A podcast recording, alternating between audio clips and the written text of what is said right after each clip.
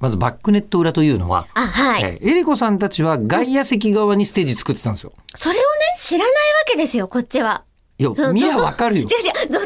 ゾマリンスタジアムっていゾゾマリンスタジアムううん見取り図はネット上にもあるし、みんなで見てたんです。ねネット上どころか実物がそこにあるじゃないですか。 でもそれは野球をする上でのこう見栄えなわけじゃないですだか。って野球場だもん。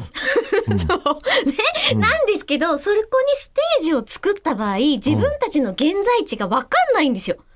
で、一塁と三塁が、まあ、要はだから右と左だわかと、るステージから見たわかる時まず見た瞬間 に、あの、わかるし、ないよ。だって、いや、あの、ナムコプロで言うとですよ、出番的に暗いから、いや暗くて も、いから外野席と内野席の作りが違って、で、さっきバックネット裏って言ったじゃないですあはいか。バックネットっていうのは張りっぱなしなんです。私ではない。 違ううの、ん。あのはは、えキャッチャーの後ろ側、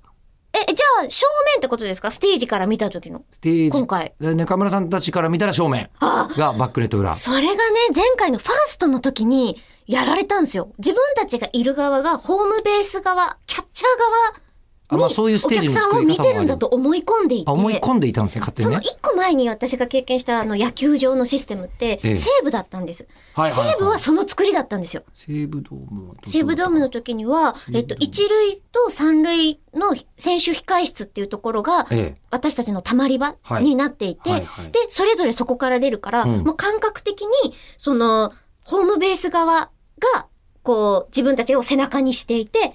で、こう、正面を出てって、正面を向いたらホームラン打った時に見る奇跡だっていうのが分かってたんです。うん。ホームラン打ったことありますか ないですけど、ないですけどうんバッティングセンターですらないですけども、うんうんっていうやつだというのはちゃんと分かってたんですよ。そのつもりで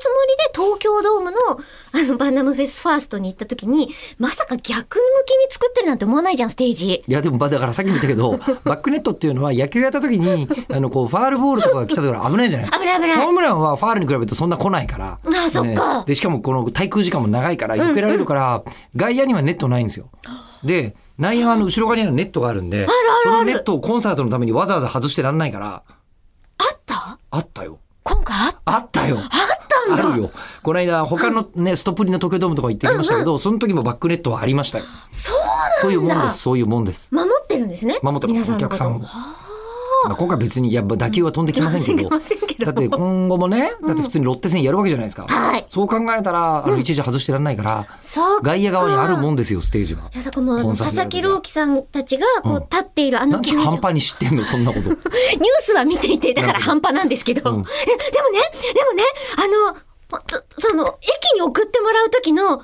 手さんが、タクシーの運転手さあんとが、 1回明日。あ